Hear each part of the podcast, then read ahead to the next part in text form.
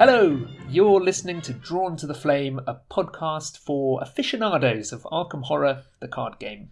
Every fortnight or month or whenever Peter and I can manage it, we get together and record a podcast which aims to consider in detail some particular aspect of this arcane confection. That might be focusing on an individual investigator, or looking at new player cards, or it might be a trait or a technique to help you combat the darkness. Or it could be something completely different. I'm your host, Frank, and today I'm joined by. It's me, Peter. Hello, Frank. Hi, Peter. How are you? I'm very well. I'm very well. As we were just discussing before we recorded, uh, people might not know I'm sitting next to a tarantula as we record. Yeah, uh, shockingly, I also didn't know that. I think it casts all of the previous episodes in a new light, and I'm going to go back and re listen to all of them now that I know that you have a tarantula whispering in your ear. I don't often uh, include her on the podcast. Uh, she doesn't have much to say about Arkham. She's she's more of a Game of Thrones player.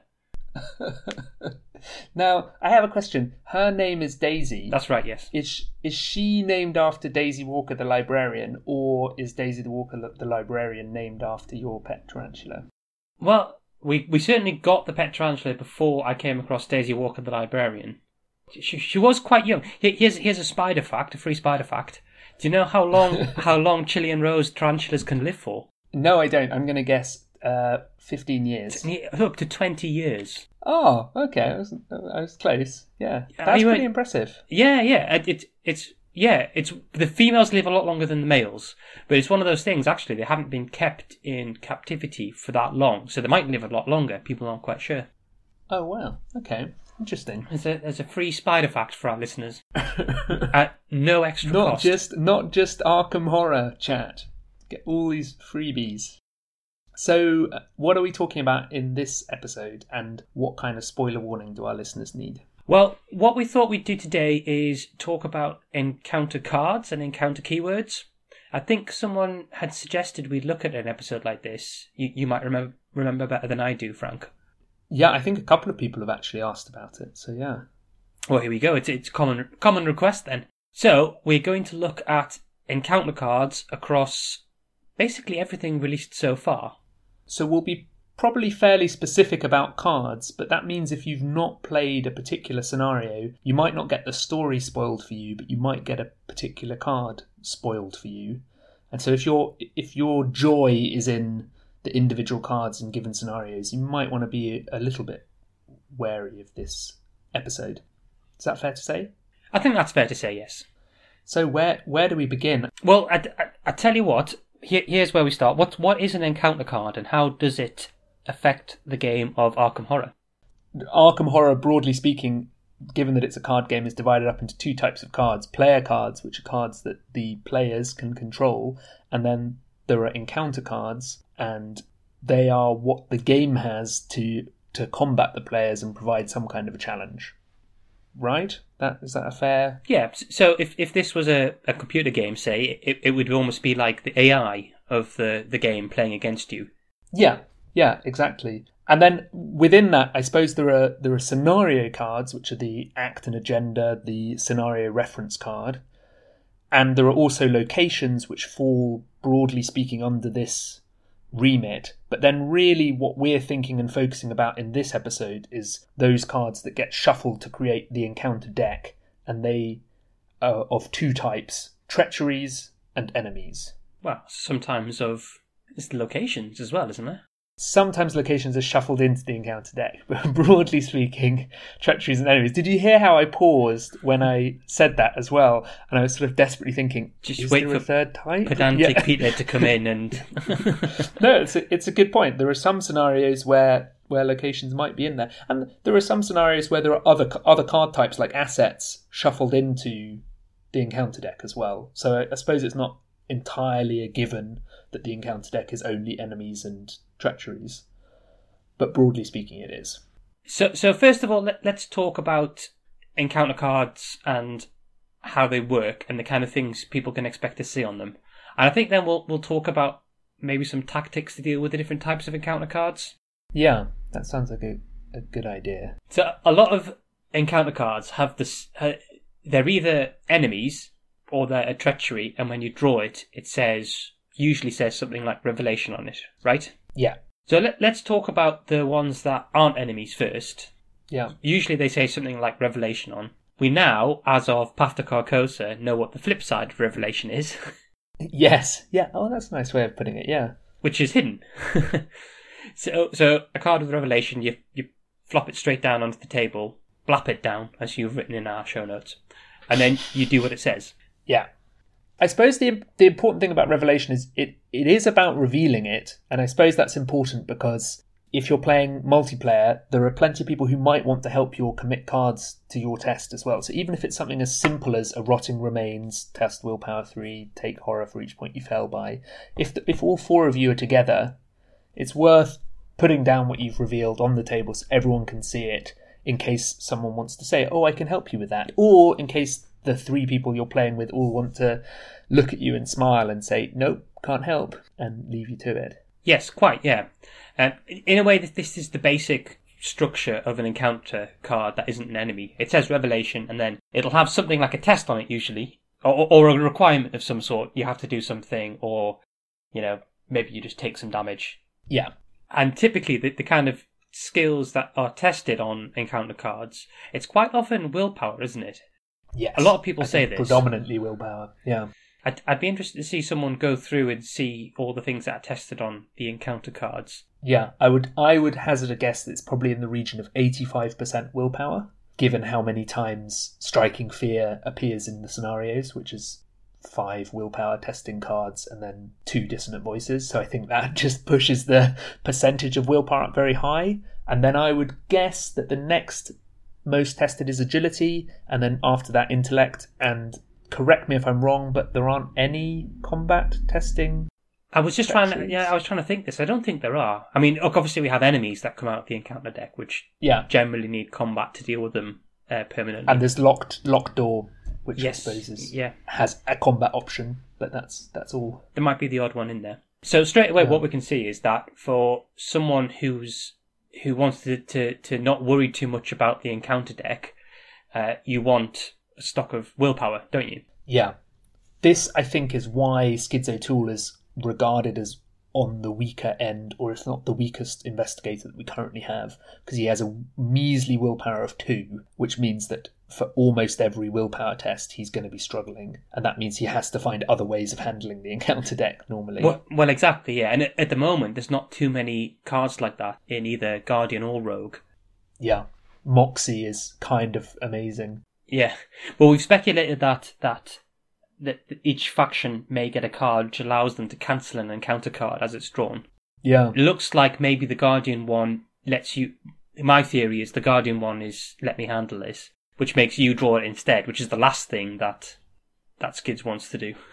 Yeah. The nice thing about Let Me Handle This is that you get the boost, you get the plus two if you're taking one that's a test. So Skid's taking uh, Grasping Hands, which is an agility test, he loves because then he's a 6v3. That's great. But broadly speaking, low willpower is is problematic. And actually, I remember one of the things that Matt Newman said to us when we interviewed him at the end of Dunwich. He said that that's one of the strengths of Mystic is that even if you don't have your key spells out to help you fight using your willpower or find clues using your willpower. Just the fact that you have a high willpower means you're probably doing all right while you're waiting for those spells. Exactly, yeah. You're not having the, the crap beaten out of you by the encounter deck. And of course, of course, the other thing is that Mystic already has a few cards which give you a beneficial effect while you draw an encounter card. So yeah, yeah. Uh, th- th- There's there's one card that was in the core set. The name escapes me, but it, it gives you two clues when you draw an encounter card. I was I was desperately searching for what the name of that could be. Yeah, yeah, yeah. You draw an encounter card and then you get two clues. Yeah. Well, whatever it's called. I think uh, I'll, it's- I'll it's- try and remember, and I'll yeah. yeah. Listener, if you can, if you can think of that card, write in and let us know. But but also, actually, this this takes us full circle as well. That the other thing about revelation keyword is that ward of protection cancels the revelation effect of cards, and sometimes the revelation effect isn't a test, but it might be something like attaching a card to a location. So arcane barrier or locked door are good examples of this. So they're also cards that you can cancel with Ward of Protection. Ward of Protection doesn't just cancel taking the tests on a nasty card, it cancels revelation effects on all sorts of things. Similarly, Beyond the Veil surges, but the revelation effect is that you put it in your threat area. So one way that mystics can avoid Beyond the Veil is by never having it end up in their threat area at all by cancelling that revelation effect. We were playing and my playing buddy was playing as Daisy and had Ward of Protection in hand, I found out later, and he drew Terror from Beyond, which is a peril treachery, and we'll come to peril in a minute, but it has the revelation effect. Choose one of the following card types asset, event, or skill. Each player must discard each card in his or her hand that's the chosen card type, and so on and so forth. And he spent a while in silence thinking, I didn't know what card he had, and finally said event, and I discarded an event, and he discarded. No, he must have said something else because he had Ward of Protection. He said asset. And we discarded them, and we went on with the game, you know, took our turn, and I said, hang on a second, you had Ward of Protection in hand, why didn't you just cancel Terror from Beyond? And he went, What? I could have cancelled it. And I think because Terror from Beyond has such a it has an effect that immediately makes you not think about that card. It makes you think about what you have in hand, what your playing partner has in hand that you may or may not, you know, have they played a lot of assets so far? Okay, maybe they've got a lot left in their hand, or oh, I've not seen them play Vicious Blow yet, so he's probably holding on to that. Maybe I shouldn't say skill. It immediately takes you away from thinking about the fact that you're dealing with a treachery card with a revelation effect, and it's actually probably a really good target to cancel. Pay one, cancel its effect. Everyone gets to keep their cards, and you take one horror. You know, it's it's quite a good target, I'd say. What do you think? Yeah, yeah. I mean, that card in particular is is uh, it's it's an interesting one actually because uh, I don't know whether other other teams are like this, but as soon as you draw it, you immediately all groan and say, "Why didn't we speak about this before someone drew it? Because we knew it was going to happen." and then Yeah, as, yeah. as, as soon as you've resolved it and everyone's like had to discard all their best cards, you then forget to discuss it for the next time it comes up. it can be one of the most satisfying ones to call correctly if you've really read how people are playing. You know, you don't have to intimately know every deck around the table to still make a good judgment. Yeah. But but yeah, getting it wrong can be really painful. Well, should we talk about peril then? Because this this is this card has peril, which you briefly mentioned. Yeah, let's talk about peril. So peril has two key effects. One of which is that no one is allowed to advise you what to do as a result of the card. So someone can explain rules of the game to you if you don't know. So don't worry about that, especially if you're playing with a new player. You can explain the wording of the card, but you can't tell them. It, usually, peril cards will have some kind of a choice involved. So do this or do that. You also can't commit any skill cards to a test someone's taking as part of a peril card. Yeah, that's quite right. Yeah, it's quite easy to forget that. And I think even in the explaining of peril cards, you need to make it. If you're a if you're an experienced player and you're teaching a new player, you need to avoid as best you can giving them, you know, uh, leading advice when you explain to them how the peril card works, which is um, sometimes tricky, I think. But yeah, important to be cautious with your explaining.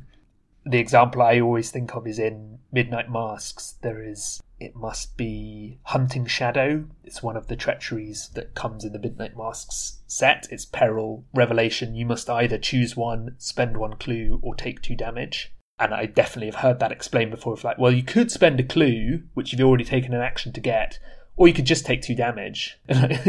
Even that, I feel, is giving too much explanation Yeah. to uh, you know, guidance to someone who's trying to decide for themselves. There's one in the in the core set. I think it's in the Agents of Yog-Sothoth set, which Yeah, is yeah, is yeah, off. Offer of Power. Yeah, that's right. Yeah, I I really like that as well. I think that that's a really cool. That's maybe one of the only ones. Oh no, well obviously there's there's Hunting Shadow in the core set. Yeah, that's that's yeah, that's what I mentioned. I think that's the that's might be the only other one in the core set, isn't it? The Peril card. That sounds right to Yeah. me. Yes, I can't think. None of the other sets have one. Yeah, so offer of power is draw two cards and place two doom on the current agenda, which can cause it to advance, or take two horror. And I've yet to meet, meet someone who placed the two Doom on the agenda and drew, and drew the cards. But I like I like that that offer's there. Um, the man from Leng, in one of his playthroughs, I think is Wendy, where he was looking for a kind of combo kill of the abomination, the Interesting. experiment rather. He used it for the card draw because he was just pacing through the agenda and getting as many cards so he could get in place a double or no- nothing, backstab, manual dexterity, kill, and yeah, was just happy to let the agenda tick forwards. What a dude. I thought that was quite interesting. Yeah, it, it was a solo game as well, though, which obviously you're only taking away six actions Yeah. rather yeah, than yeah. 24, whatever. One of my favourite peril cards is Psychopomp's Song. Can you remember that card? It's from Blood on the Altar. You remind me what this does. I will. Yeah, oh, so eh, th- this, th- hang on. This, this, you give this to another player, don't you? you can put it in any. Yeah, this is the nice thing. You add it to any investigator's threat area, and uh, when they would take one or more damage, they take two extra damage and discard the Psychopomp song. So what I love about it is it's a, a choice that's made that doesn't actually have any immediate effect to any investigator, but it's sort of like putting a, a mark upon their back that at some point they're going to get hurt. I've seen it happen before where it gets all of them get put on the the brawler characters who can take the hits, and then it looks like the next time they're going to take damage, they'll take they'll take five damage, and suddenly it's like it's sort of a mini Beyond the Veil, and the brawler's going, "Why have you Why have you both given me these psychopomp songs?" Yeah, And, and, and because it says peril, you can't even like defend yourself as they, as they're leaning towards you with the card. You just got this Yeah. look of terror in your eye. You can't say no, no, not me. I'm gonna die. I'm gonna die. yeah, yeah. You're sort of all trying to gesture at how much damage you've already taken to make it clear to your to your buddies. So, so that I guess those are the main keywords. We haven't really talked about hidden at the moment. And we haven't talked about Surge either. That's the other. Surge is interesting. Surge is so Surge. How it works is it makes you draw another encounter card, basically. Yep. Surge is often on a card which would have an effect based on a certain board condition, but for whatever reason that isn't that isn't in place yet. So it might be you have a certain enemy on the board and something happens to it. But if that can't happen, the card gains surge. I see what see what you mean. Yeah, Surge then is the sort of backup condition, isn't it? Yes, it, it lets the designer create a card which is quite specific, but which isn't just a dead card in the encounter deck. Yeah. Miskatonic Museum has a couple of different cards like that that are to do with the hunting horror. Yeah.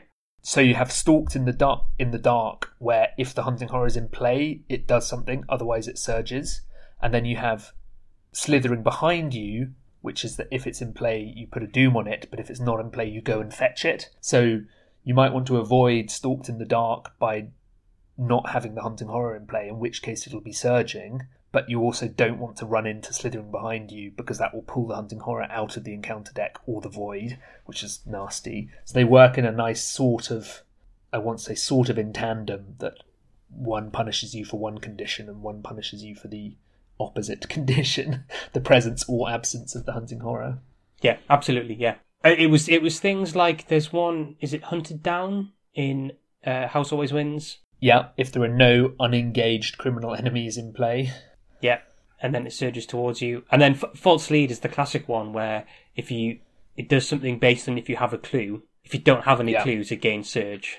Yeah, and it's quite that's quite that's an intellect tester as well. That's a four intellect test if you have any clues and you drop a clue for each each point you fail by, which is really pretty nasty. You know, you could have a single clue, a hard earned clue as Yorick, and then you're taking an intellect four test, and you, sort of end up wishing you didn't have any clues at all. Make sure you end your turn on someone with a low shroud. Yeah. Yeah, and, and spend another six actions trying to pick that clue back up again. Yeah. And we've seen in Carcosa there are a few more cards doing that as well. There's, There was one. There's the one with the cultists in the most recent scenario, isn't there? Yeah. So that is it's the, the King's Edict. So that's for each cultist enemy in play, you move clues onto them and their fight gets boosted. And if there are no clues to be moved, the it surges instead. And then we've also seen in the Hastur's Gift set, which is the Maniacs and Psychopaths, Dance of the Yellow King, if there are no lunatic enemies in play, it surges. Otherwise, it moves lunatics to your location. So we've got a couple of cards there that if other cards from their set are doing their thing, then uh, Dance of the Yellow King and King's Edict will pump them up. But if they aren't in play, they're just surge cards to try and get them in play. And the other one is um, Twisted to His Will as well. If there's no Doom in play, it surges. What you can find is if you if you watch these cards, so things like Hunted Down, you can you can almost manage them so you can minimize the effect of if it doesn't happen. So obviously with Hunted Down, if you've got loads of criminals in play, it's, it's it can be quite nasty. If you've got Yeah. no criminal criminals in play, then you get another card anyway. So if you're able to, what you can sometimes do is manage it so that you only have a single enemy in play, or the, the effect of the of the encounter card is minimized to give yourself a slightly easier mythos phase. It's, it's a, a really good point. The nice thing about those criminals, the mobster and the O'Bannion's thug, they don't have hunter. So they, and we'll come to that as a keyword later in this episode, but that means that if you can deal with one without killing it and just leave it at one end of a scenario, down in the Clover Club bar or something in House Always Wins, you can then be busy in the darkened hallway and all of the back the back rooms, and even if you draw hunted down, it'll just move one location towards you and won't affect you. So that can be really handy. So that that that's a sort of a that's not really printed keyword surge. These are cards that surge instead of having effect. The other thing about the the printed keyword surge cards is that often if it says surge and then has a revelation effect, often that's because the revelation effect doesn't have an immediate impact on you. So beyond the veil surges and then just sits in your threat area. And if the rest of Beyond the Veil was blank, that would be a really easy card to handle. But obviously, it then it sets up an implied threat for later in the scenario. And the same with Psychopomp's Song. And then in in Carcosa, we also have Descent into Madness, which says Surge, and then Revelation. If you have at least three horror on you, lose an action. So if you've if you've had very little horror taken, it's still going to surge, but that can potentially become a really nasty card if it surges into another copy of itself. Oh God, you can use yeah, two yeah. actions, and yeah, it can be can be kind of kind of evil. Surge, I think it's quite a simple effect. It's only one card. It's you can't sort of have a double surge on a card, given that the game is predicated on each investigator drawing a single card each mythos phase, Surge can really start to to add up the sort of the combinations and the and the potency of an encounter deck if you end up seeing five or six cards in an en- encounter in a mythos phase. And I, th- I think for that reason, it's always worth being slightly wary of cards surging. I've definitely had playing solo scenarios go south really fast because I get these little one-two punches from the encounter deck where I can maybe handle one of the cards, but if I'm being hit by two, it starts to get tricky. You know, a card that say, yeah, a Psychopomp's song that attaches to my threat area that surges into a nasty enemy that I'm not going to be able to deal with easily means that it's setting up for this like really powerful enemy to hit me or an enemy that's been empowered. So it can be a bit, yeah, a bit, bit painful. Yeah, I- it, it keeps the effect of the uh, of the encounter deck more consistent as well because you, you don't often get an encounter or encounter phase, a mythos phase that's very easy. Yeah, Often there'll be a there'll be a surge in there if if a card wouldn't otherwise have an effect. yeah. And little shout out to Overzealous at this point, which is one of the Yeah. I'd say it's swept up the rankings as one of the nastiest basic Yeah. weaknesses. I got that in my uh, my Minh, Minh deck for my blind playthrough Oh. of to Carcosa, and it's already Horrid. been horrendous both times it's shown up. Yeah, I I played Sefina solo, and she does not want to see overzealous early because she's so fragile that just getting, particularly if you're not drawing cards, because she always has a full hand at the start of the game. So say you draw it in your first or second upkeep phase, and then you get hit by two cards in upkeep, and then go straight into Mythos and get hit by a third card. Yeah. That can be scenario ending for poor fragile Sefina. So the last treachery encounter card keyword that we have at the moment, as far as you and I know, Peter, is hidden. And what hidden does, it's been introduced in the Carcosa cycle. When you draw a hidden card, it goes into your hand rather than into your threat area or being revealed or things like that. And at the moment, there are there are four hidden cards: whispers in your head, anxiety, doubt, dismay, and dread. And they restrict you from doing a certain kind of thing. They all are got rid of in the same way, which is spending two actions, which is very similar to many basic weaknesses. They stay in your hand. They stay in your hand. They count towards your hand size, but Yeah, which is a nightmare. Yeah. Yeah, that can be fit fiddly. Obviously, if you're playing multiplayer, everyone else can see that you have an encounter card back in your hand, unless you've sleeved your encounter cards and your player cards all in the same coloured sleeves, which I'm sure some people do. We've talked about this, and I think this this is a really interesting topic, especially considering the theme of these cards.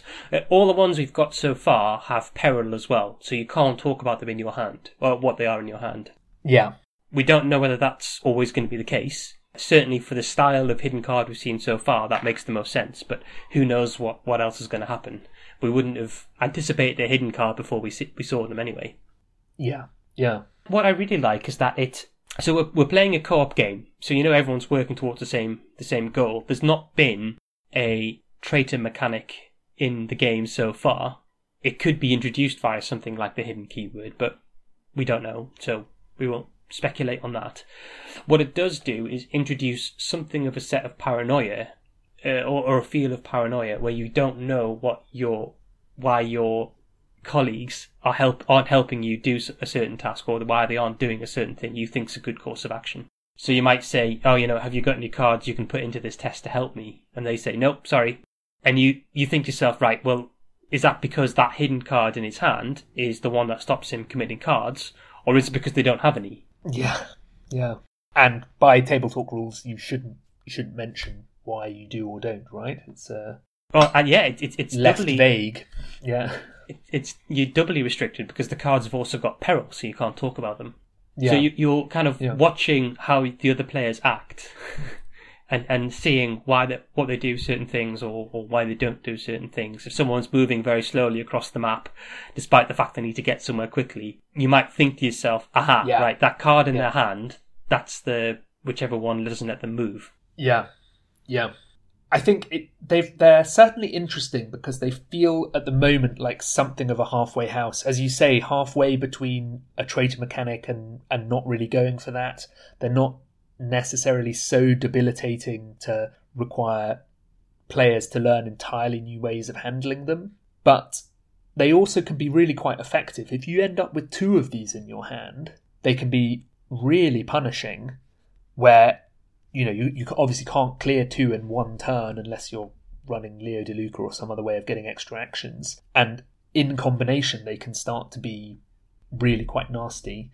I, I'm, I'm, so, I think, I think Hidden will come up later. We've, we've seen them so far t- in two scenarios in Carcosa out of three. I reckon there'll be, there'll be at least one more that uses them, maybe more, and perhe- potentially there'll be other hidden cards, and that, that could really start elevating them at that point but I'm I like them. I think they're they're a nice twist to it. Without I I don't think I wanted anything more complicated than this at this stage. I agree. the, the other thing that's very tricky about hidden is that they're hard to do solo.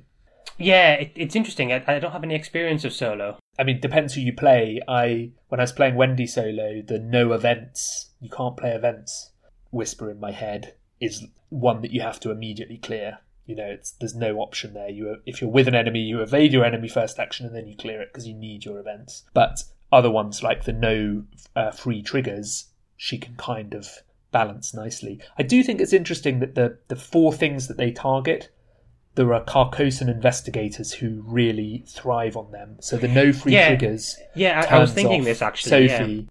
The no events turns off Sefina. Skill You tests turns skill off Minh. cards. Yeah, Minh. I suppose the double movement just kind of punishes everyone. There's no there's no one who particularly needs to move twice. that free trigger is quite nasty against uh, Lola as well.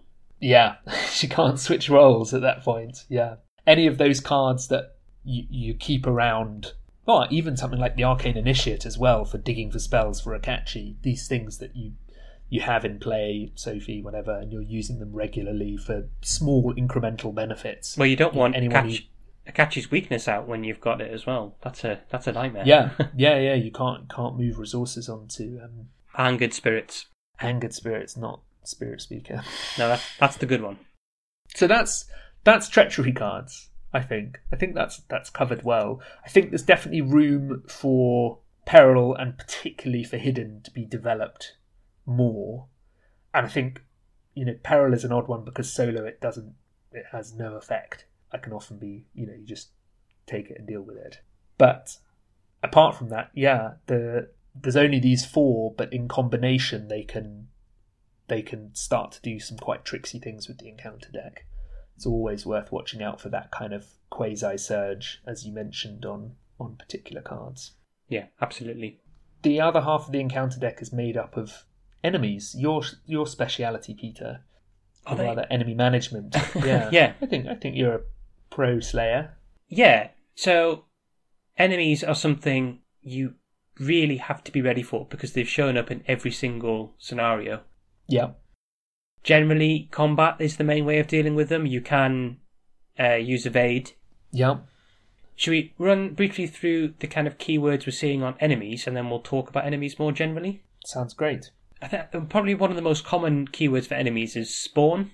The, the default assumption is if you draw an enemy and there's no other instructions on where to put it uh, on any of the scenario cards, then it's, it appears in your threat area straight away, engaged with you. Yeah, Spawn will override that. Spawn might tell you exactly where an enemy is to go. And in fact, if it's got a spawn instruction you can't follow, then it doesn't appear at all. It vanishes into the Yeah. ether.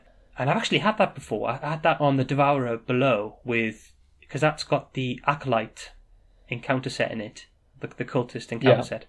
And they, they, they appear in empty locations. And we managed to draw one when every single location was full. yeah, because an enemy or an investigator can fill a, a location. Yeah. So that was a that was a rare instance of having so many enemies actually worked out quite well for us. Yeah. Worth noting for things that spawn on the location with the most clues, if if you have locations with zero clues and loca- and every location only has zero clues, zero can still qualify as the most. I've had someone say to me before, "Oh, but no location has any clues, so there's no most. It's it's not a valid spawn location." Like unfortunately, zero clues in a competition with other zeros does qualify as most. So that's that's the sort of one quasi exception to the checking if there's a valid location. But you know that still means that you can have your thralls appear in some location that you've already cleaned out and that you'll never go back to, or things like that. Yeah, quite. So that's spawn. The other very common keyword is hunter. Yeah, These enemies move during the, the enemy phase. They're probably nine times out of ten, it's the only kind of enemy that can move. Enemies Yeah. won't move by any other effect other than what's on, a on a, an encounter card or a scenario card, mm, yeah, which That's specifically says move an enemy. If it doesn't have hunter, usually it stays where it is.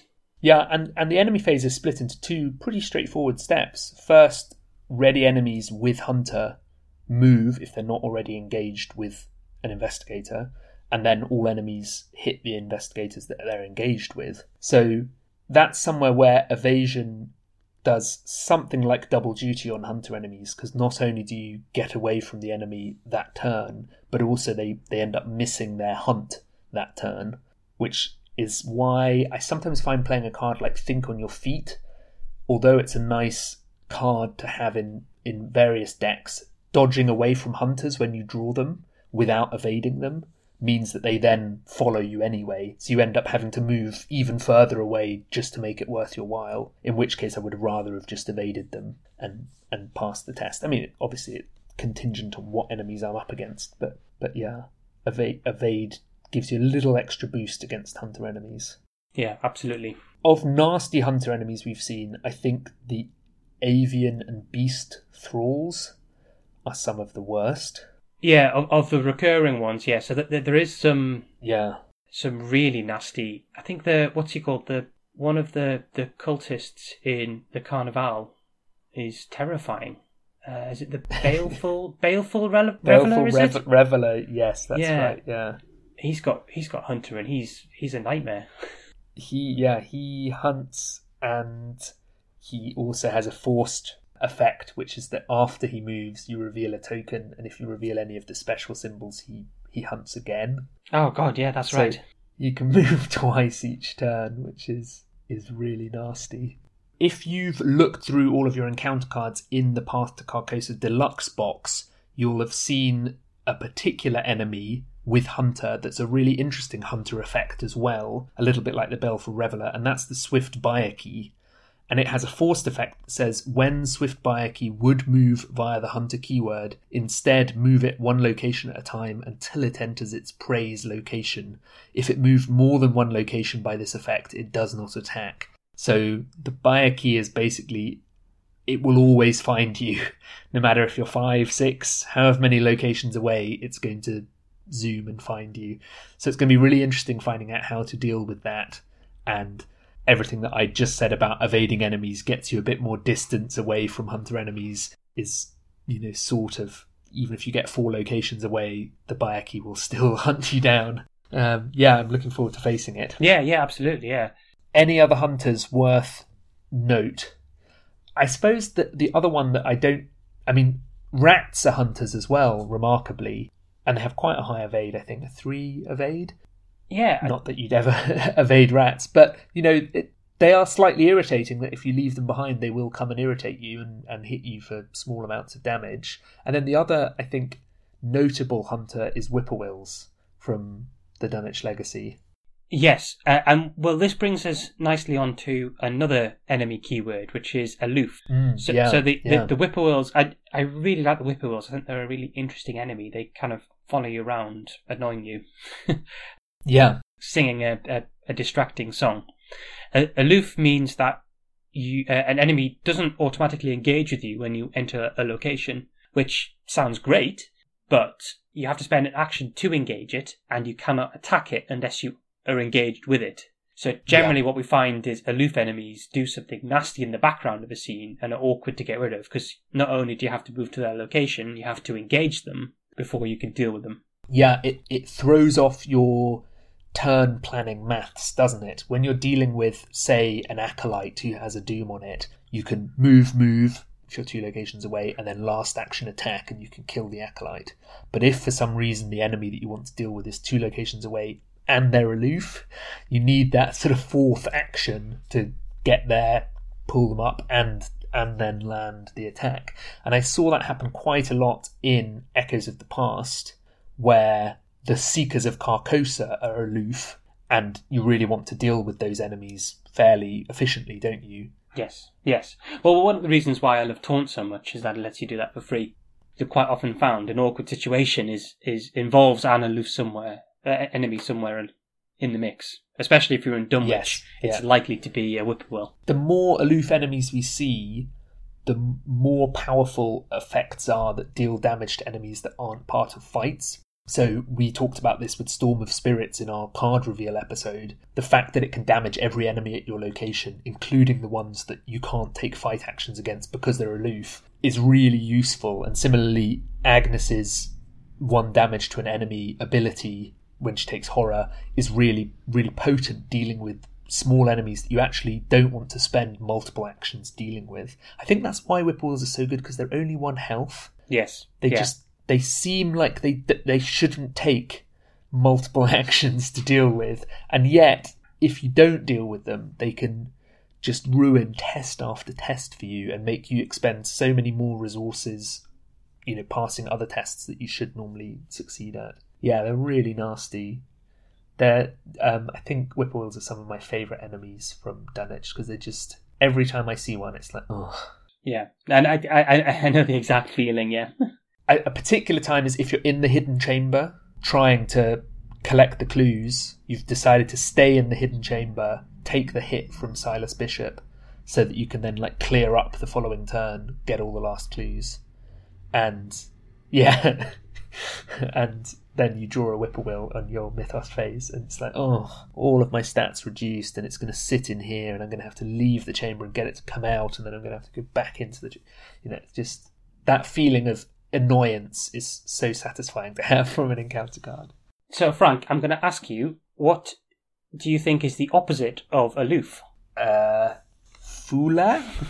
I think that's just it backwards, isn't it? I suppose the opposite would be some kind of effect that means that the enemy's not only engaged with you, but engaged with every single investigator at its location. Well, it's interesting you should say that. The next keyword that we're just going to have a quick look at is massive, which is reserved really for the big centerpiece monsters in the game. yes. Things that are, really are, are massive tend to also be elite, although not always. A, a good a good example of a of a massive enemy that's quite a signature enemy of the last cycle of the broods of Yog-Sothoth from Undimensioned Yeah. and Unseen. And they stomp Yeah. around the place, causing all sorts of trouble. And they aren't elite. Importantly, They aren't elite. So various things like Mind Wipe works. Finally, a use for Mind Wipe makes them not massive. Yes, Not massive yeah. somehow. yeah. And we now have things like um, anatomical diagrams could also be incredibly useful against them. It's a Yeah, yeah, very targets so. non-elites, which is good. The thing that I notice com- that comes up with massive enemies is because they don't get placed in your threat area. It's easy to forget that if you take that you're engaged with them, and then by extension that if you take anything other than a fight, parlay, evade, or resign action, you'll get hit. And particularly in Undimensioned Unseen, because the broods themselves are moving around, it can be easy to forget that you're engaged with one, and therefore, if you move away from it, it'll hit you on the way out. Particularly when you're playing with lots of people, I mean, it can be some, something that can kind of slip under the radar. And massive enemies, they're really, I think they're really worth thinking about in terms of remembering that you are engaged with it or considered engaged with it. I was going to say there is a hidden advantage, which is that uh, if you want to move away from one, you do take an attack of opportunity, but the enemy doesn't follow you; it stays in its location. Yes. So ultimately, you can walk away from them, and this can be used to to some effect, especially if you've got cards like dodge. I remember in extracurricular activities, quite often when the the, the experiment appears, we'll, we'll do various tricks with moving ahead of it and, and moving into it, and I think it can even move away from your investigators, can't it? If the agenda yes, yeah, advances if it gets point. yeah, it, on it marches. yeah. So yeah, it, that that's worth remembering. Yeah, definitely worth remembering. And I think that's where, I mean, obviously it's in the keyword massive that they they can spread their influence across the table because two of you can both end up dealing with the same enemy. It's also where I think evading a massive enemy can be useful. So obviously, some massive enemies have particular abilities. So Umôrdhoth in the Core Set campaign, Night of the Zealot, has that forced effect that that readies it after every investigator's turn. And the experiment has a forced effect that readies it at the start of the enemy phase. So evading them doesn't actually buy everyone time. But the Broods of Yog-Sothoth are the really interesting exception there, that evading them does buy all investigators at their location a bit of time because the Brood will, will be exhausted and then will move on that turn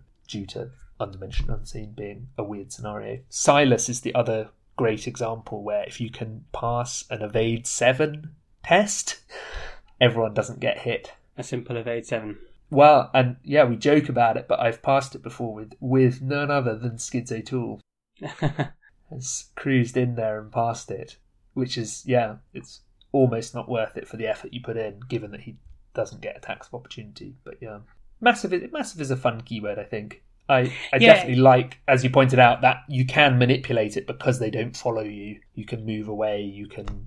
It offers a bit of bit of freedom to play around with It, it. it tends to be reserved for the, the, the set piece monsters of a of a scenario, doesn't it? Yeah, yeah, that's quite right. Yeah. The second last keyword we've got is retaliate. This is relatively straightforward. This means if you attack an enemy and miss, it will attack you back. Yeah, and it's an attack like the attack it would have in the enemy phase and like an attack of opportunity. So if you have something like a dodge, as you just mentioned, you can cancel that retaliation. If you've got other things that trigger off being attacked, like hypnotic gaze, you can play them when you're being retaliated against. So if you can find a way to damage them without attacking them, that's often quite good with a retaliate enemy. Or if you can attack it when it's not engaged, No, when it's not ready. Yeah, not ready. when it's exhausted. If it is Yeah, ready exactly. and it's not engaged, oh yeah, but then it would be engaged with someone. The worst Yeah. possible situation is that it's engaged with another investigator and you attack it and fail, and that means you, you hit your playing partner and the monster hits you. Yes, That's the that's what you really don't want. yeah, especially if it's a ma- if it's a massive enemy, because then it attacks everyone, doesn't it? Is that right? Uh, no, no, no, no. Does it just attack no. you? Uh, the, a massive enemy will attack each investigator at its- location in the enemy phase. Probably should have mentioned that in massive. Oh well, but a, re- a retaliate will just be against the person who triggered. it. Yeah. That's not so bad. I don't know whether any massive enemies have retaliate though. Hunting horror, if the hunting horror gets massive. Yes. The hunting horror has built up that big, it has hunter and retaliate. Yeah, I've had a lot of fun in House Always Wins trying to kill a mobster with a fire axe that was engaged with uh, my friend who was playing Jim, and Jim took quite a lot of damage from the fire axe, and I took quite a lot of damage from the mobster retaliating and punching me, which, yeah. Lola with a fire axe isn't always reliable. Yeah. And I kept saying, Trust me, trust me, I can do this. and the more I said that, the I think I missed three times. So she was only pretending to be good with the fire axe. She was acting. She was acting. I don't mean to bang the. th- This definitely the plan was not to bang the evasion drum and talk about how great evasion is, but it is actually interesting putting all these keywords together. That the evasion deals with the keywords better than just killing the enemies does, but what you miss out on by evading enemies is removing them entirely. So you can evade a hunter retaliate enemy, and that means it, it won't get to hunt that turn, and if you take any further attacks against it, it won't get to hit you back. But you'll have to deal with it again at some point. Yeah, I've, I've not really thought about it that way. I mean, I, I still think that the best way to deal with enemies is to kill them, but I, I also think, you know, an enemy do, does have three statistics along the top, and it's always worth keeping an eye on that right hand evade value in case there's some way of fooling with it. I think I tend to look at evade as as a backup for if we're unable to attack an enemy first up, or for mitigating the risks of not all of our attacks succeeding. So so sometimes spreading killing an enemy over two turns is for sure is better than maybe doing it in one turn but risk getting hurt if you do or if you fail to do it because that can leave you in a far worse position. Yeah. So, you know, our, our best fighter slash evader is probably Skids O'Toole with his four agility. He's obviously he has to pump up his combat a bit higher to be a really reliable fighter. But I found with him having that flexibility can be useful. Just uh, earlier today we were playing House Always Wins, and I was engaged with two enemies, and I was fighting with a machete. So I evaded the first enemy, took a couple of hits at the second enemy, which was a servant of the lurker, and didn't kill it, but he doesn't have retaliate. So then, last action, had Leo. Uh, last action, I evaded the servant of the lurker, has a paltry two evade value, so it's quite easy to dodge. So I ended up with two evaded enemies at my location and had done a bit of damage. Can be handy. Well, finally, then we'll just talk briefly about prey. Prey, it, it, it's it's only it's worth mentioning as people get very confused about prey. I think I have as well. Yeah. Prey is Yeah. basically a, a tiebreaker for an enemy that needs to decide who where to move to if it's got hunter uh, or who to engage, and it will attempt to follow the prey instruction where it can. If there's a tie, I believe the lead investigator decides. A tie for the prey, you mean? Yes. So say investigator with the most most clues and two investigators are tied for the most clues. Yes, then yeah, you're exactly right, lead investigator. There is there is a slight wrinkle to this in that some enemies, usually weakness type enemies, will say prey bearer only or, or a particular investigator only, and they Yeah. they will move as if they as if no other investigators exist and engage as if no other investigators exist. Yeah, However, that's you spot on. you can engage them if you want to. So if that if the graveyard ghouls, for instance, is moving through your location, you can take an action to engage it and finish it off for Yorick. Although he probably won't thank you for that, knowing Yorick. Yorick. Yeah, yeah, he's he's saving. He's buried them deep. Yeah, Uh, maybe he really wants to play something from his discard pile. I don't know. Anyway, yeah, that's true too. Yeah. so yeah, so so prey prey is relative. I mean, there's, there's not really much to say about prey except Well, the interesting thing is that those are two uh, different effects: the prey and prey bearer only. I must admit, this this ha- this has occurred to me as well that they're they're worded the same, eh, but they have very different effects. Prey bearer only almost turns something into an enemy like it's got aloof, so Yeah. everyone else can move around alongside it without any any trouble at all. They're almost separate abilities there. The the prey tiebreaker one, and then prey. This enemy is very specific for for one person. It, it's interesting that an enemy could move into your location and it says prey, but you're the only person at your location. Most of the time, that would mean no matter what prey says, it engages with you. Unless it Mm, says yeah. prey bearer only, in which case it wouldn't. It would move straight past you. So it so it's it, Yeah. it changes the meaning of prey depending on what what's after the, the, the semicolon or the I dash, suppose the- The dash, yeah. I suppose the situation really there with Prey is that the chances of you drawing a weakness enemy out of your deck and then being further away than all other investigators is fairly slim. Well, you say that, but then what happens when you draw the thing that follows? Damn, I'm being called out in all kinds of ways here. Yeah, then it's far away from you and it comes for you. I've not yet played with the thing that follows. Oh, it's great fun. It's it's very thematic. Just slowly, it, it very rarely gets to you. But have you seen the film It Follows? No, I haven't. I It's haven't. a, yeah, it's a very good film. You should watch that if you get a chance. But it, it has this this inexorable dread to it, where the, the the the thing that follows is slowly works its way towards you, no matter what. And it feels like that in, in Arkham as well. It pops up at the far end, and you're like, "Oh, don't worry about that. Don't worry about it." Before you know it, it's right on top of you. You're like, "Oh no, we've got to deal with this now." yeah, why did you not all help me? yeah, it was miles away before. Now it's suddenly here. That's very good. The other thing I love about Prey is is that just keeping an eye on conglomeration of spheres that go for lowest willpower.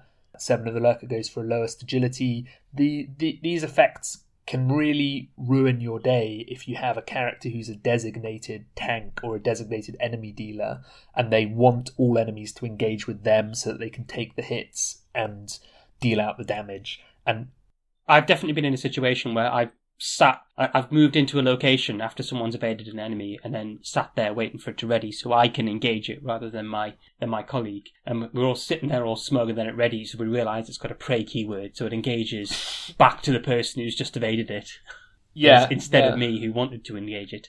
So yeah, it, it, it, it can definitely catch you out. Yeah, and the thralls also have have the the two the beast thrall and the avian thrall also have prey instructions, which just makes them fiddly.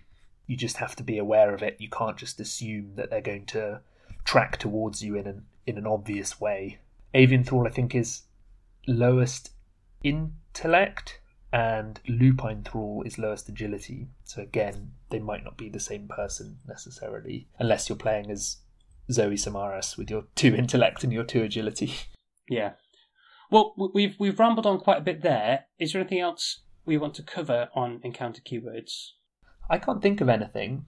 Okay, so Frank, here's the million dollar question. Yeah. What's your what's your favorite encounter card, or the, the one that you think is I don't know, maybe the most fun, or has got the, the, the coolest idea on it? What do you like? Ah, easy question, Peter. I'm so glad you asked me. Ancient Evils. Oh, don't know if no, you've heard of no, get out. This is it, podcast over. it's like the most vanilla and yet also the. It is actually some of the, my favorite art, by the way. I do I do love what Ancient Evils hints at. It's r- really cool. Um, man, um, there are many to choose from. I think I've just I've just been playing through Dunwich again solo as Yorick, so I've just done the tail end of that and had my my investigator firmly driven mad and where doom awaits. Uh, so they're the ones that are sort of in my head at the moment, and particularly some of the undimensioned and unseen ones are so nasty. Towering Beasts, that is a nasty one, isn't it? That's a peril card. Yeah. Revelation attached to a brood. If the enemies at your location take damage and it pumps them up. I drew that twice actually playing as Yorick, and uh, there were no broods in play because I was being a pro brood slayer. Very satisfying. no surge effect if there are no broods. Got you there, Matt Newman. You missed out on a surge effect opportunity. Yeah. But he feels like a right idiot now. yeah, exactly. I like Beast. The other one actually I really love is it's sort of a vanilla effect. Visions of Futures Past. Yep. A high willpower test that makes you lose cards. I just think is I love the art on that as well. I wonder who did the art on that. Brian Valenzuela. It's so satisfying if you fail that test and mill your own weaknesses, which is just great. It's so it can it's so nasty if you see it mill like tens of experience. You know, it hits you and you lose your shotgun and your brother Xavier and your I've had worse, like, like all the next cards in your deck, and you're like, no, that's two scenarios worth of XP. I just think that's really satisfying. And also, I love that it goes from being essentially not too bad to being terrifying if you're if you have Beyond the Veil out, which I just I, I really like that as a design that it's it can mean different things at different times in a scenario. How about you? What about what are your favourite treacheries and Well, enemies? I, I have a, I have a few favourite treacheries. I tend to prefer treacheries. I, I quite there's some I quite like for their the way they mess with you. What's that one in House Always Wins? Is it something in the drinks, yes, yeah.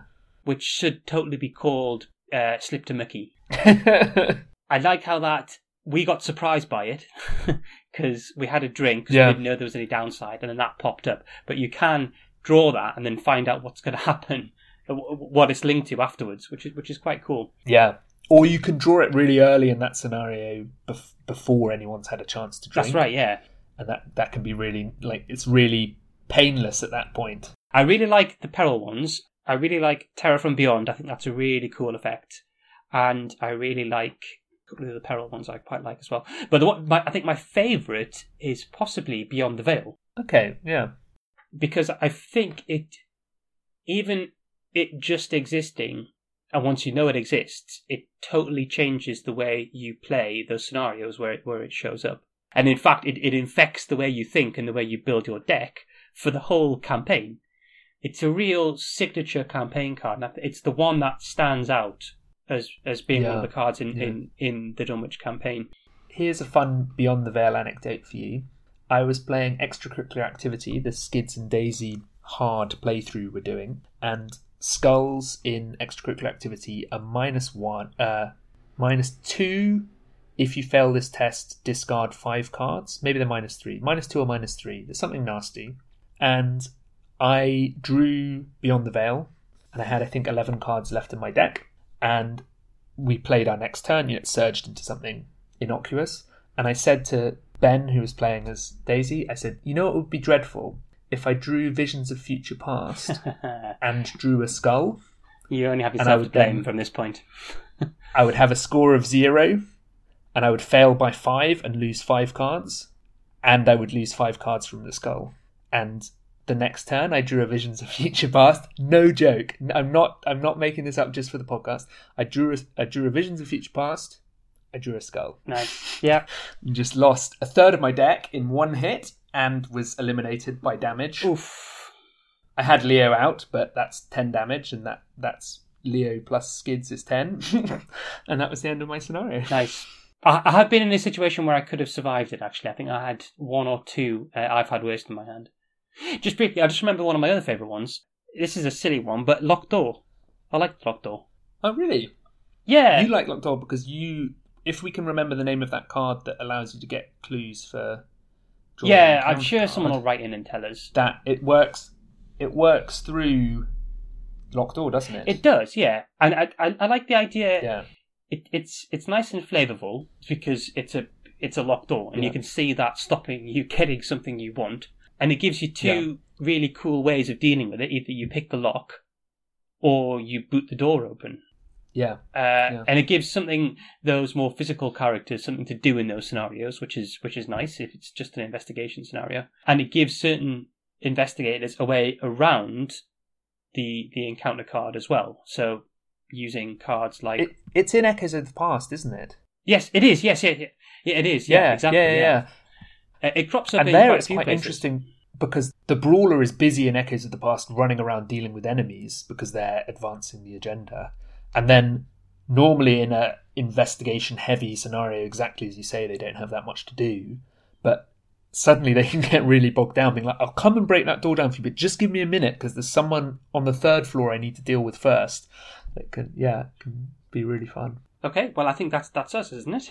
I think that's us. Yeah. I, the the lovely thing is that it feels like there's so much room for growth with so many of these keywords, We, we, that uh, it looks like very optimistic about the game. Matt has tasted a lot of different, or, or whoever's been designing the encounter cards. I, I'm, I'm sure it's not just just Matt who's doing all of the design, is it? Yeah, it, is now the lead developer. Yeah, Well, I mean, they all come through him, I guess. But it, it feels like he, Yeah. he's tasting lots of different dishes. There's a little bit of this, a little bit of that, and he, there's a lot more. If whoever wants to go back and explore any of them, there's a lot more there. There's a lot of meat left in the way he he's designing these encounter cards. Like hidden, I think we'll have barely Yeah. scratched the surface of what we could do with hidden by the end of this, even this whole campaign. yeah. I I like as well that the the framework, even at this point, seems to be quite strong. There's not sort of 16 different keywords on enemies and another 14 on encounter cards. We're really looking at, at fewer than 10 at the moment. But within those keywords, there's a lot of room for nice combinations that the encounter deck can pull off and nice nastiness. And yeah, you can play around with a lot of lot of different. And when I've been talking to one of my friends who's designing his own scenarios at the moment, there's often a few different ways of, of getting similar effects as well, which is which I think is quite cool. You can you know he can you can attack it in different different ways. I like that. I think that's really cool. Yeah, really good. Yeah. So if you want to get in touch with us, I'm FB EPH underscore BEE on Twitter. I'm Zooey Glass and Zozo around the place. Uh, I write the FAQ entries on the Arkham DB, for instance. You can comment on a deck of mine if you want to get my attention, or you can find me on Twitter or around the place. Peter, how can people get in touch with you? Well, I'm everywhere as Unitled. That's U N I T L E D. I'm on Discord. I'm on the Reddit, running card of the day. Yeah, various other places as well, and um, yeah, on the Twitter. So did, I- did, did I say Twitter twice? Mm, Maybe. Okay, never mind. But are you on Twitter? I, yeah, uh, but only once. Okay, yeah. Don't look. Don't talk to Unital two or three. oh god, any no, of those, those they're the worst. Those guys. And then you can also get in touch with the podcast directly. We're on Twitter as Drawn to the Flame. Our Facebook page is Drawn to the Flame as well. It's creeping up in numbers. Thank you to our Facebook friends who've got us up to 300 likes. That feels really special. Thank you. And you can also email us. We're drawn to the flame podcast at gmail.com. Thank you very much to everyone who's been writing. It's really great to see your questions and thoughts and keep them coming. Brilliant. Thank you so much. Thanks very much for listening. Bye.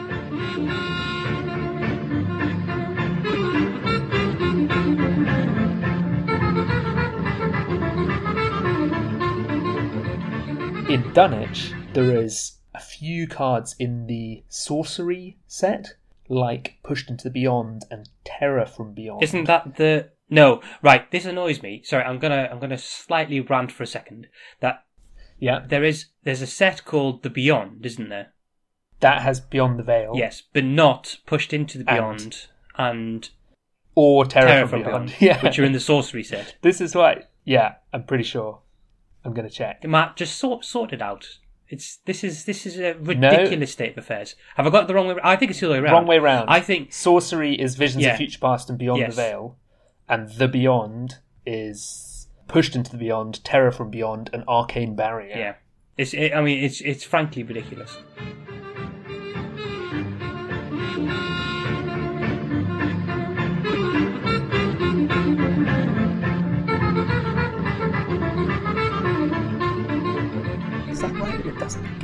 Yeah, it, it says it says something like hang on, I'll, I'll find the exact rule. I'm on the DB, so Yeah, it, it, it says something like it moves and engages as, as if no other enemies. Uh, It only other- moves towards and engages that investigator as if it were the only investigator in play, and ignores all other investigators while moving and engaging. Other investigators may use the engage action or card abilities to engage the enemy. I mean, I'm not going to say it was like exactly that, what yeah. I said, Frank, but it's pretty much Yeah, yeah, pretty, much spot what on. you said. yeah.